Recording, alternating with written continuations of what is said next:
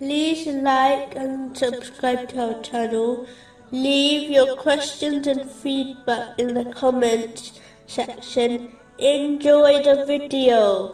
Continuing from the last podcast, which was discussing chapter 63, verse 9. Let not your wealth and your children divert you from the remembrance of Allah.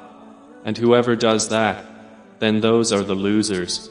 Specifically, it was discussing a narration found in Sahih Bukhari, number 6514, which warns that one's wealth and family will abandon a person at their grave, and only their deeds will remain with them. In another place of the Holy Quran, Allah, the Exalted, warns mankind that their wealth and relatives will not benefit them in the hereafter unless they enter the hereafter with a sound heart. Chapter 26, verses 88 and 89. The day when there will not benefit anyone, wealth or children, but only one who comes to Allah with a sound heart. The definition of the sound heart is lengthy, put simply put, one cannot obtain it until they perform righteous deeds sincerely for the pleasure of Allah, the Exalted.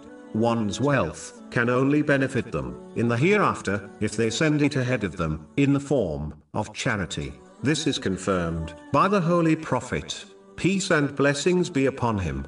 In a narration found in Jami R. Tirmizi, number 1376, the same narration informs mankind that righteous child, praying for the forgiveness of their deceased parent, will be accepted also. Unfortunately, in this day and age, many children are too busy seeking their inheritance than to supplicate for their parents. It important to understand that raising a righteous child who supplicates for their deceased parent is not possible to achieve if the parents do not perform righteous deeds themselves during their lives. Secondly, it is not the way of the Holy Prophet, peace and blessings be upon him, or his companions, may Allah be pleased with them all, to abstain from performing righteous deeds, and hope others will pray for them after they depart from this world. One should strive for righteous deeds while they are alive,